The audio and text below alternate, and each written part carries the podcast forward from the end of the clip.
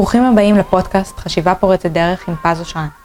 הפודקאסט שילמד אתכם לעבוד נכון עם המוח וליצור תוצאות פורצות דרך באמצעות שינוי והבנה של תהליכי חשיבה.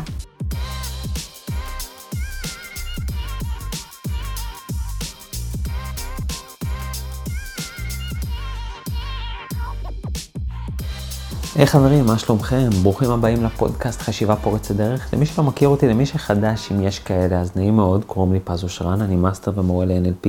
בארצות הברית גם מאסטר בהיפנוזה, חיברתי ארבעה ספרים ששלושה הגיעו למעמד רב-מכר.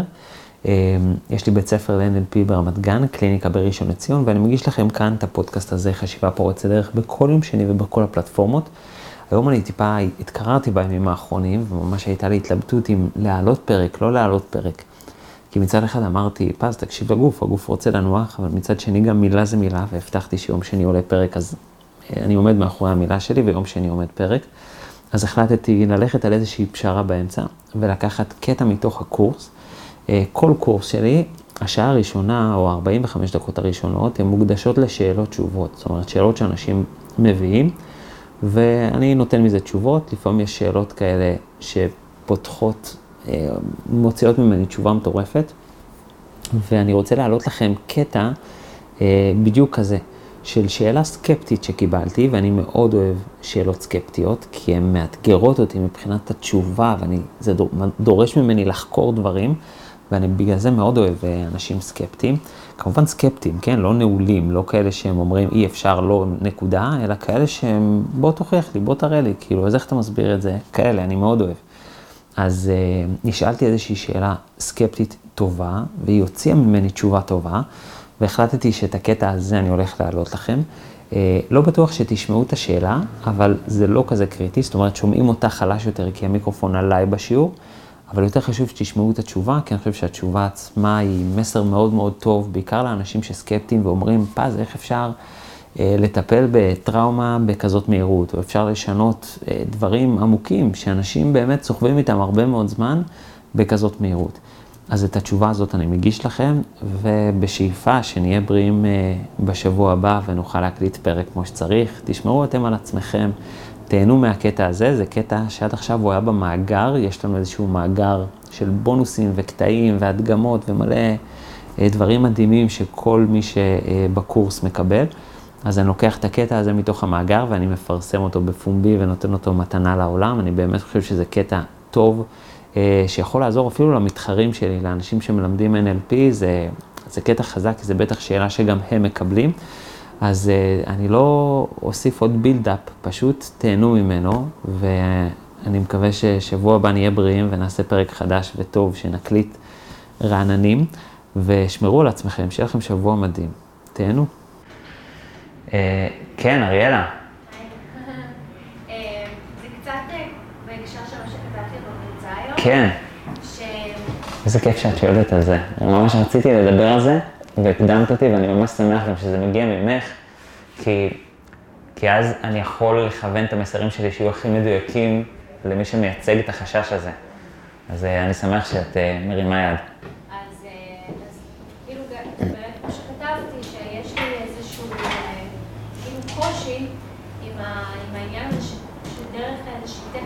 לוקחת ממש כמה דקות, שאפשר באמת אה, לרפא כל מיני דברים בתוכנו, שיושבים שם המון שנים, אנחנו מאוד מורגלים אליהם. כן. אה, אז אני כאילו לא מבינה כל כך איך זה עובד, כאילו נגענו קצת בנתיבים נוירולוגיים, ומסלולים חדשים, אבל כאילו חסר לי, יש לי כזה חורים שחורים לדבר, מה ההבדל בין המודע לתת-מודע? כן, עוד לא נגענו, יש לנו שיעור על מודע ותת-מודע, אנחנו ניגע בזה רק שיעור 17. מתחבר, כי... כן.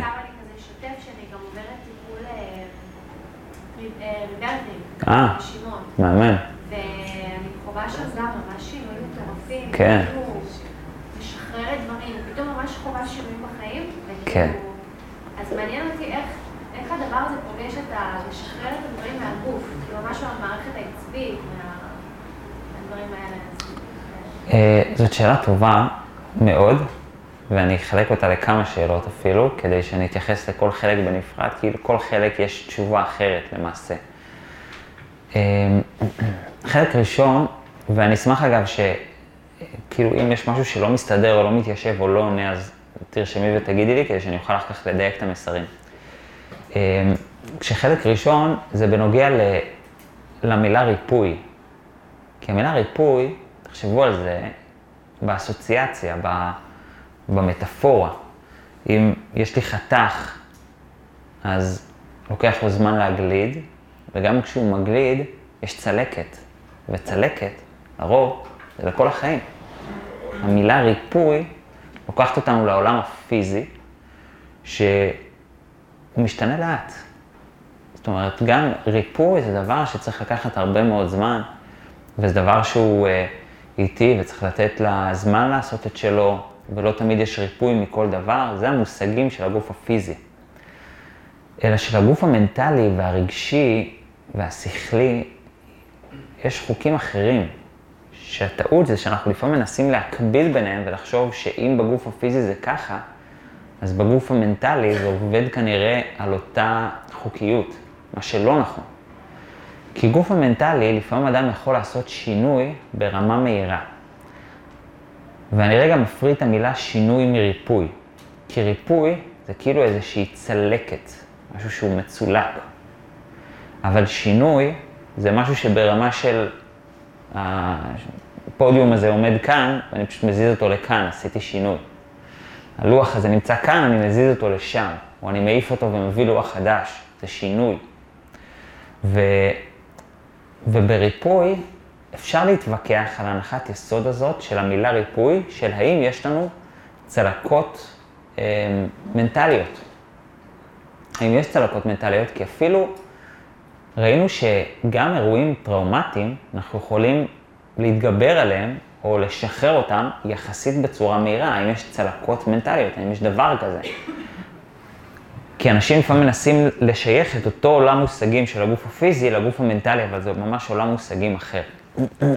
והאמת היא שבגלל שזה עולם מושגים, אז כשאנשים מנסים לחפש את זה, זאת אומרת, עצם השאלה האם יש צלקות מנטליות, מנטליות, הוא מחפש משהו מאוד מסוים, ויש לנו הנחת יסוד שהאנרגיה זורמת למקום שבו מכוון את תשומת הלב, זאת אומרת שאם אתה מכוון את תשומת הלב, ממש כמו גוגל, כמו מחברת הצלחות, מי זוכר את השיעור, שאם אתה מחפש משהו שאתה לא יכול לרפא, אתה תמצא, ואם אתה תמצא משהו, אם אתה מחפש משהו שאתה כן יכול לרפא, אתה גם תמצא.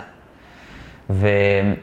ולכן אני יכול להבין גם למה התפיסה הזאת של יש צלקות שהן נשארות תמיד, או שהן לא מתרפאות, כמו שזה נכון לגוף הפיזי, למה אנשים עושים את ההקבלה לגוף המנטלי. הבעיה הקשה ביותר שמקשה על ה debate הזה, זה שהגוף המנטלי הוא לא tangible, הוא לא מוחשי.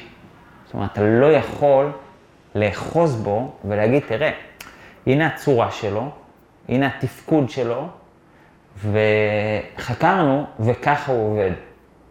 אי אפשר לעשות את זה על הגוף המנטלי. אנחנו כולם יודעים שיש לנו תהליכי חשיבה בראש, אנחנו כולנו מבינים שהתהליכי חשיבה גם מפעילים לנו רגשות ומפרישים הורמונים, הם משפיעים עלינו, אבל בין זה ללהבין איך הדבר הזה עובד, איך הוא משתנה ואיך לא, יש מרחק מאוד מאוד גדול, ולכן אנחנו יכולים לראות אוסף של אסכולות, שכל אחד מתייחס לשינוי או לריפוי בצורה כזו או אחרת. החל מהתיאוריה הראשונה שהתעסקה בשינוי, שזה היה אה, הפסיכואנליזה. פסיכואנליזה זה היה טיפול פרוידיאני, שמטופל שוכב על הספה, מטפל מאחוריו כדי שהוא יעצום עיניים ויוכל להתמסר, וזה דבר שהוא ארוך, וזה לרוב מתבצע מינימום פעמיים, שלוש פעמים בשבוע למשך 25 שנה, זה הפסיכואנליזה. כי שם מאמינים, מה קרה לך, אתה המודע, זה כזה דבר עמוק ודבר כזה אה, אינסופי, אז אתה צריך שנים, עשרות שנים אפילו, עד שאתה מגיע ומתחיל לעשות שינוי. האם זה עבד? מאמין שכן. האם זה השיטה הכי טובה? מאמין שלא. ועדיין, הגיעו אחר כך תיאוריות או תורות מסוימות שבאו ועשו את זה מהר יותר. החל ממילטון אריקסון שהביא את ההיפנוזה, שיותר נכון הוא עשה את ההיפנוזה המודרנית, אנחנו נדבר, לנו שיעור על תיאורטי על היפנוזה, דרך כל האלמנטים המוחשיים שאנחנו מכירים כיום, כל השיטות מקואוצ'ינג ועד CBT ועד rebirthing uh, uh, ועד הרבה מאוד שיטות שכל אחד תופס את הגוף המנטלי אחרת. מי צודק? אנחנו לא יכולים לדעת. את האמת שאנחנו לא יכולים לדעת. כי זה לא מוחשי כמו גוף פיזי, שאני ממש יכול לראות בעיניים שלי, יש פה חתך, ואני רואה איך הוא מתרפא, ואני רואה כמה זמן לוקח לו להתרפא, ואני יכול לעשות מחקר כזה של כל מי שיש לו חתך בעומק, ברוחב, בגודל הזה, כמה זמן לוקח לגוף לרפא, ואני יכול לראות גם את התהליכים של טרומבוציטים שבאים וכו', אני יכול לראות את כל התהליך בצורה תיעודית ואובייקטיבית, שזה משהו שאני לא יכול לעשות בגוף המנטלי. א', כי אני לא יכול למדוד, מגיעים אליי חמישה אנשים עם טראומה, אני לא יכול למדוד האם הטראומה שלכם שווה כמו שאני עושה לחתך. אני לא יכול. האם הטראומה שלך שווה לשלך? איך אני מודד את זה? לפי כמות הזמן שיש לכם? לפי כמה זמן זה מעסיק אותם? לפי אה, אה, כמה חוויה עוצמתית זה היה? לפי מה שלי היה נראה קשה לעבור? לפי מה אני יכול למדוד את זה? זה לא מדיד ברמה האובייקטיבית. ועל כן, תמיד יהיה אפשר לסובב של זה נפתר מהר כי ככה וזה נפתר מהר כי ככה. ואז אני חוזר לשאלה, אז מי צודק? אנחנו לא יודעים. ופה נכנס המקום שאנחנו לא שואלים את עצמנו מה נכון, אנחנו שואלים את עצמנו מה, מה אפקטיבי.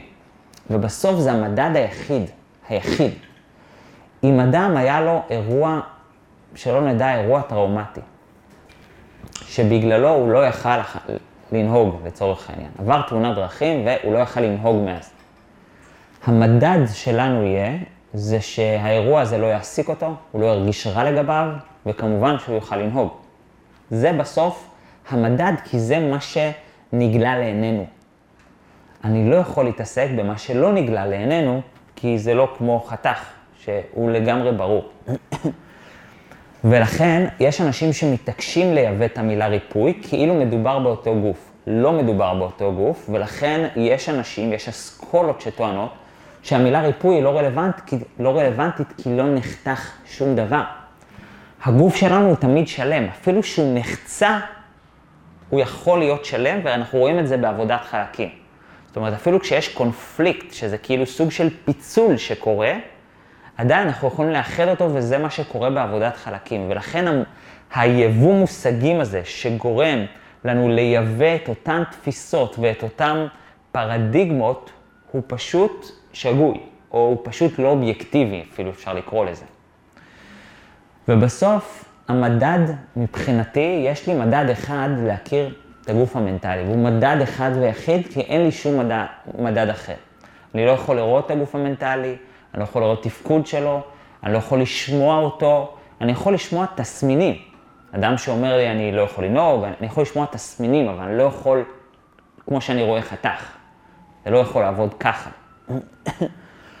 ולכן אני, אני לא יכול לחוש אותו, אני לא אובייקטיבי לדבר הזה, והדרך היחידה שלי להבין היא רק באמצעות מה שאדם מדווח, גם בהתחלה וגם בסוף. זאת אומרת, אם אדם אומר לי, לצורך העניין, אני מקבל אס.אם.אס ואני נעתקת לי אה, אה, דפיקת לב, זה מדד. ואם אחרי זה זה לא קורה, זה המדד שלי. בסוף זה המדד. אם שמתם לב, גם בעבודה עם ליאור, לא שאלתי את השאלה למה פעם אחת. מה שאגב ברפואה, כנראה אני חייב להבין. חייב להבין למה, למה דברים קרו. זאת אומרת, אם זה הקשת נחש, זה ידרוש טיפול מסוים. אם זה, זה, אם זה סתם חתך מענף, זה אולי ידרוש טיפול אחר. אם זה משהו מהאדמה, איזה מסמר, אולי צריך גם לחסן טטנוס, כי אני חייב להבין את זה. והרבה פעמים אנשים לוקחים את העולם מושגים שהוא נכון לגוף הפיזי, מקבילים אותו לגוף המנטלי, ואז לא מבינים למה זה לא עובד. אני לא מבין למה אני לא מצליח ליצור שינויים מנטליים, אני לא מבין למה אני לא מצליח ליצור שינויים ולמה אני לא מצליח להתגבר על... כי זה לא אותם מושגים, זה לא עובד באותם עולם מושגים, וזה לא עובד באותה חוקיות. להגיד לכם שאני מבין את החוקיות, קטונתי, אני לא, לא יודע, ובטח שאין לי דרך לאמת את זה, כמו שרופא יכול לבוא אליי ולאמת שהחוקיות שהוא מבין את הגוף, הוא, הוא מבין את הגוף. אני לא יכול לאמת את החוקיות שלי באותו אופן. אני יכול לאמת באופן אחד ויחיד, וזה בסוף יהיה האינדיקציה שלי. מבחן התוצאה. אני גם אומר את זה לכל האנשים שהם פה. בסוף המבחן שקובע יהיה מבחן התוצאה. אני יכול לחשוב שמשהו לא יעבוד, והוא, והוא בסוף עבד. אני יכול לחשוב שמשהו יעבוד, הוא בסוף לא יעבוד. זה לא משנה מה אני חושב, זה בסוף מה שמשנה, זה מבחן התוצאה. מה קורה במבחן התוצאה? החשש הגדול זה שלפעמים בגלל שאנשים מגיעים עם אותו עולם מושגים של הגוף הפיזי ואומרים, שמע, צלקת אתה לא יכול לרפא ביום, או, או, אז זאת אומרת, נחתכת, צריך לחכות, שיגליד, צלק, לוקח זמן. אז טראומה זה לא הגיוני. ואז עצם זה שזה לא הגיוני, הם יוצרים איזו אמונה של אי אפשר לעשות שינוי, או אי אפשר לעשות שינוי מהר, ואז מה הם עושים? תודה רבה, מעוותים, משמיטים ומכלילים כדי להצדיק את אותה אמונה. כי בשונה מהגוף הפיזי, לצורך העניין בגוף הפיזי, אם יש לי צלקת, אם, אם נחתכתי עכשיו, אני אשים לב לזה, אני לא אשים לזה, הגוף יעבוד. הגוף יתחיל לרפא ולאחות ולעשות איזושהי שכבה של, של קרום כזה שסוגר את הדם, גם אם אני שם לב לזה וגם אם אני לא שם לזה, לב לזה, זה לא קשור בכלל. בגוף המנטלי זה, אני צריך לשים לב לדברים ולשנות את הדברים. אז נכון שאני יכול לשכוח אולי רגשות, אם עזבו אותי ויש פרידה, אז גם הזמן עושה את שלו. אבל במקרה הזה, אם אני שם לב או לא שם לב, יש לזה משקל. בשונה מהגוף הפיזי, שמתי לב לחתך או לא שמתי לב לחתך, זה לא משנה. פרק זמן ההחלמה הוא, same same. אולי אני יכול להאיץ את זה, בסדר, אולי אני יכול להאיץ את זה בדרכים כאלה ואחרות, ולי יש לבנדר, אני שם וזה, זה אחלה, מקבל את הדבר הזה בצורה אקטיבית. מקבל את כל הדרכים לזה, מקבל. אבל עדיין, הגוף יעשה את העבודה גם אם שמתי לב לזה וגם אם לא שמתי לב לזה. בשונה ממשהו מנטלי. לפעמים אנחנו יכולים לשים לב לכאבים שבאמת נשארים לנו שנים אחרי, שנים אחרי. עוד איזה הנחת יסוד שהייתה בשאלה שלך, שאני רוצה גם להתייחס אליה, זה בנוגע למשהו שתקוע בגוף. ובמקרה הזה אני לחלוטין לחלוטין מסכים שזה כן דורש זמן. אני אספר לך רגע סיפור אה, אמיתי שקרה לי, שאני התחלתי עם הרפואה הסינית, ו... ובאחד המקרים, אז אני ידעתי לטפל ממש טוב, הייתי כאילו תותח, זה גם היה מומחיות בסטאז' שלי בשלוש בעיות, כאבי ראש, כאבי גב ונדודי שינה. הייתי ממש ספץ בבעיות האלה. ובהתחלה, כדי לקבל תעודה, אז צריך להגיש עבודה, איזשהו סטאז' של 100 טיפולים בכל, בכל תחום, ו-100 טיפולים, אז איך, איך תמצא עכשיו 100 טיפולים? אז מה שעשיתי זה, פשוט לקחתי, עשיתי, פעם זה היה, זה היום לא, לא, לא עושים את זה, אבל הדפסתי כאלה מודעות וגזרתי ותליתי בתיבות דואר. יש כאלה שלא מבינים, בתחנות אוטובוס. יש כאלה שלא מבינים מה זה ומה זה קשור, אבל פעם ככה היו בעצם מפרסמים. הייתי תולה מודעות, גוזר כאילו, שאנשים יוכלו לתלוש טלפון, ותליתי, חבר'ה, אני צריך אנשים לסטאז', אני מסיים סטאז' ברפואה סינית לבעיה כזו וכזאת, לבעיות כאלה וכאלה. זה חינם, אני, כי, כי אני צריך פשוט להגיש סטאז', אז כל מי שרוצה, צרו איתי קשר. פנו לכל מיני אנשים. והיה לי אחד שבא אליי, בגלל בעיות גב, ועשיתי לו טיפול כמו שמקובל ברפואה סינית. עשיתי כוסות רוח, ועשיתי אה, טווינה וכל מיני דברים שלמדתי. והדבר ההזוי שקרה, זה שאני שם כוס רוח ועולות לו דמעות. מה זה קשור? מה זה קשור? אני כאילו מסתכל על המצב, מה זה קשור? עכשיו, אני מנסה להבין, אני לא, לא ידעתי, כן? אני הייתי כולי סטאג'ר, לא, לא הבנתי כלום מהחיים. אז אני מנסה להבין, קרה משהו, עשיתי משהו, הוא אומר לי, תשמע, לא קרה כלום, אני לא יודע מה, אבל עולות לי דמעות. הבאתי לו טישו, הרגיש כזה צורך לבכות, ונגמר שם, וכאילו סיימתי את הטיפול, ומן הסתם נשארתי עם הסימן שאלה הזה, ואני אני תמיד אוהב לחקור ולהבין כל סימן שאלה שכזה, אז הלכתי למרצים שלי ושאלתי אותם, מה זה? כאילו, מה קרה שם? משהו שאני עשיתי, משהו. ואז הם סיפרו לי שלפעמים רגשות באמת נתקעים בגוף, כי אנחנו 70 אחוז מים, ומים זה הדרך של הגוף לייצג רגש, ובגלל זה גם אנחנו נגיד בוכים אז יורד דמעות, ו... זאת אומרת, רגש בסוף מתבטא דרך נוזלים, דרך נוזלים, ואנחנו 70 אחוז מים, אז חלק מהמים מכילים זיכרון, שנקרא זיכרון תאי. זיכרון של חוויות ורגשות קודמים שעברת. והתובנה הזאת, אני בהחלט לוקח אותה איתי, ובזה NLP לא עובד. וחשוב להבין את ההבדל בין השניים. אחד, יש את איך אני יוצר את הרגש. זאת אומרת, אם אדם עצוב, הוא יכול להמשיך להיות עצוב כתוצאה מתהליך חשיבתי. גם אם האירוע נגמר, הוא יכול להמשיך ולטחון את אותו האירוע, ולהרגיש רע לגביו יום אחרי יום אחרי יום. פה NLP נכנס לתמונה. כל העצב שהיה לך ולא ביטאת אותו, או כל הכעס שהיה לך ולא ביטאת אותו, הוא בהחלט תגור בגוף, איפשהו. וזה משהו שריברסינג אגב זו באמת שיטה מאוד טובה ואני מאוד אוהב אותה. אה, ויש הרבה מאוד שיטות טובות שיכולות לעבוד עם הגוף כדי להוציא את מה שקיים, ו... אבל הן לא יודעות אה, לשנות את מה שנוצר כל פעם מחדש. כי אדם שעבר טראומה, זה לא משנה שהטראומה קרתה לפני עשר שנים. הוא יכול להמשיך ולחוות אותה כל יום מחדש, גם כשעברו עשר שנים. הוא עדיין חי אותה כל יום מחדש. זאת אומרת, תיאורטית זה בעבר, אבל הוא ממשיך לחיות ולספוג את ההשפעה גם בהווה.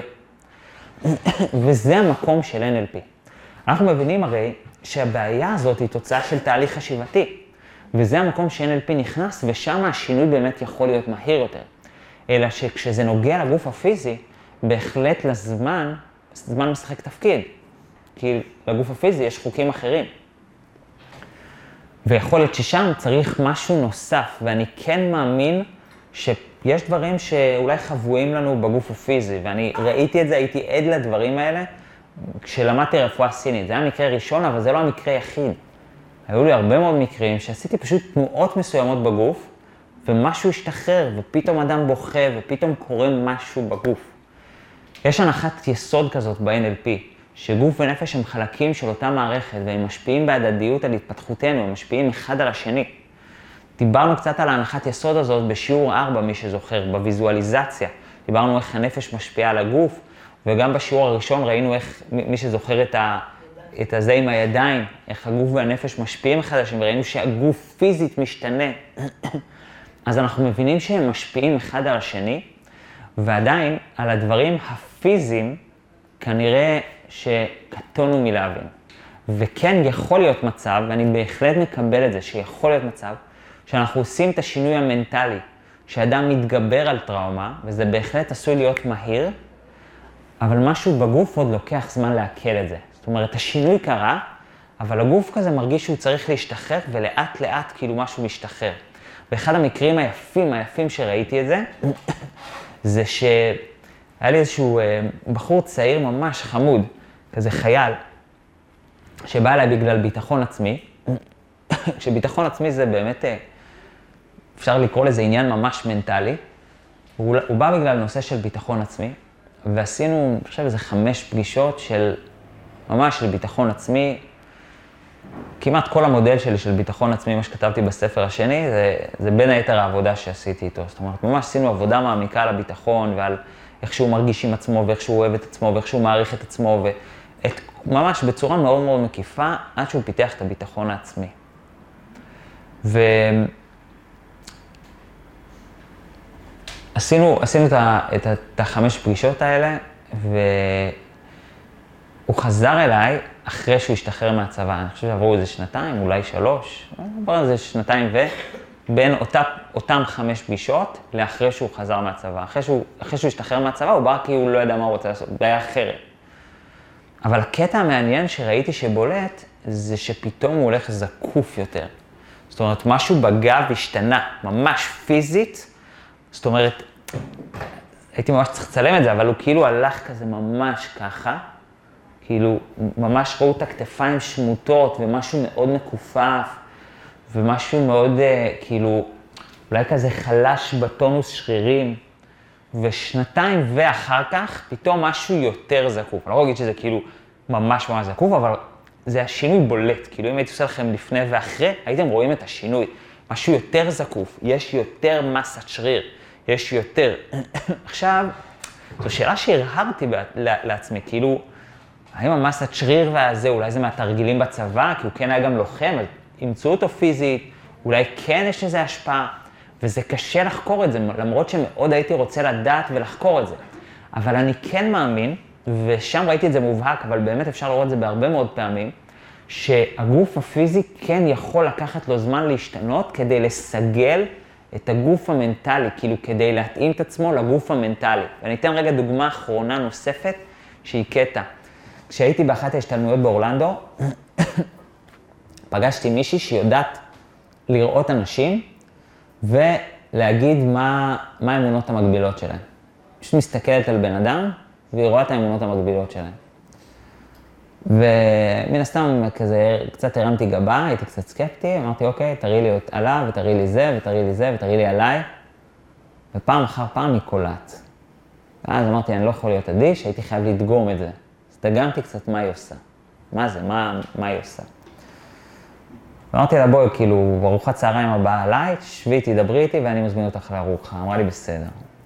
ישבתי, שאלתי אותה מלא שאלות של דיגום, ואני אזקק לכם את האסטרטגיה שהיא פעלה, אסטרטגיה יפה, ואני מעודד אתכם להתנסות בזה. אל תיקחו את זה כחלק מהאבחון האנלפיסטי, אבל זו אסטרטגיה מעניינת שלי עובדת פעם אחר פעם.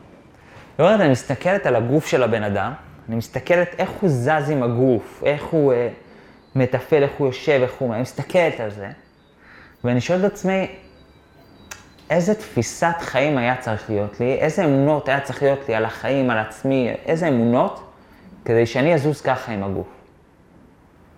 ו- ואני מקבל תשובות. השאלה הזאת היא חזקה, כי באמת כאילו פתאום היא נתנה לי להבין שיש פה איזו הדדיות מסוימת.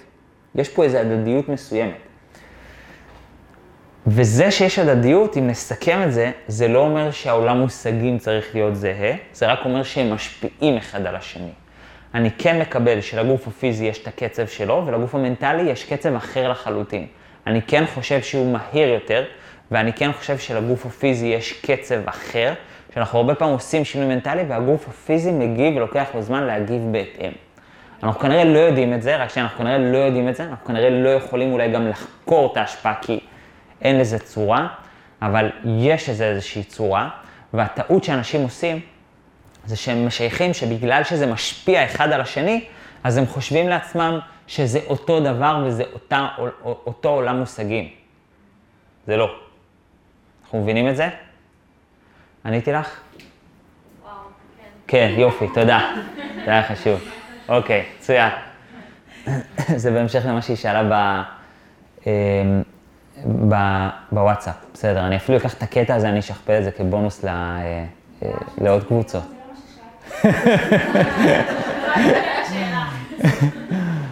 כן, לא, זו הייתה שאלה חשובה, כי, כי באמת אנשים מתייחסים לזה ככה, והייתי חייב רגע לחדד את זה. שאלה ממש חשובה, תודה לך על השאלה, אריאלה. ואני מאוד אוהב שאלות כאלה, בעיקר אני אוהב שאלות סקפטיות, כי הן מחייבות אותנו, לח...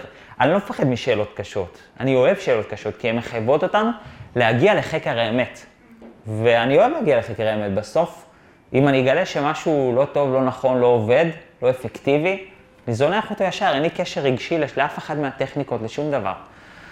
משהו לא עובד, אני זונח אותו ברגע, אני לא, בגלל זה אני לא מפחד משאלות קשות, כי אני לא מפחד להגיע לחקר האמת, אני אוהב להגיע לחקר האמת. ובגלל זה תרגישו חופשי לשאול שאלות קשות, לפעמים אנשים מרגישים לא בנוח, תשמע, אני סקפטי, טוב מאוד שאתה סקפטי, אתה משקף לי משהו שאולי אני לא חקרתי. אז בוא תשאל, ואם חקרתי אני אתן לך את התשובה, ואם לא חקרתי נחקור ביחד, ונגיע ביחד לחקר האמת. תודה שהאזנתם לחשיבה פורצת דרך עם פז אושרן. אתם מוזמנים ליהנות מכל התכנים שכבר פרסמנו בערוץ היוטיוב, או מהספרים שיצאו לאור. כדי ליצור איתנו קשר, תוכלו למצוא את פרטי ההתקשרות מתחת לכל סרטון ביוטיוב, או באתר pazosran.co.il.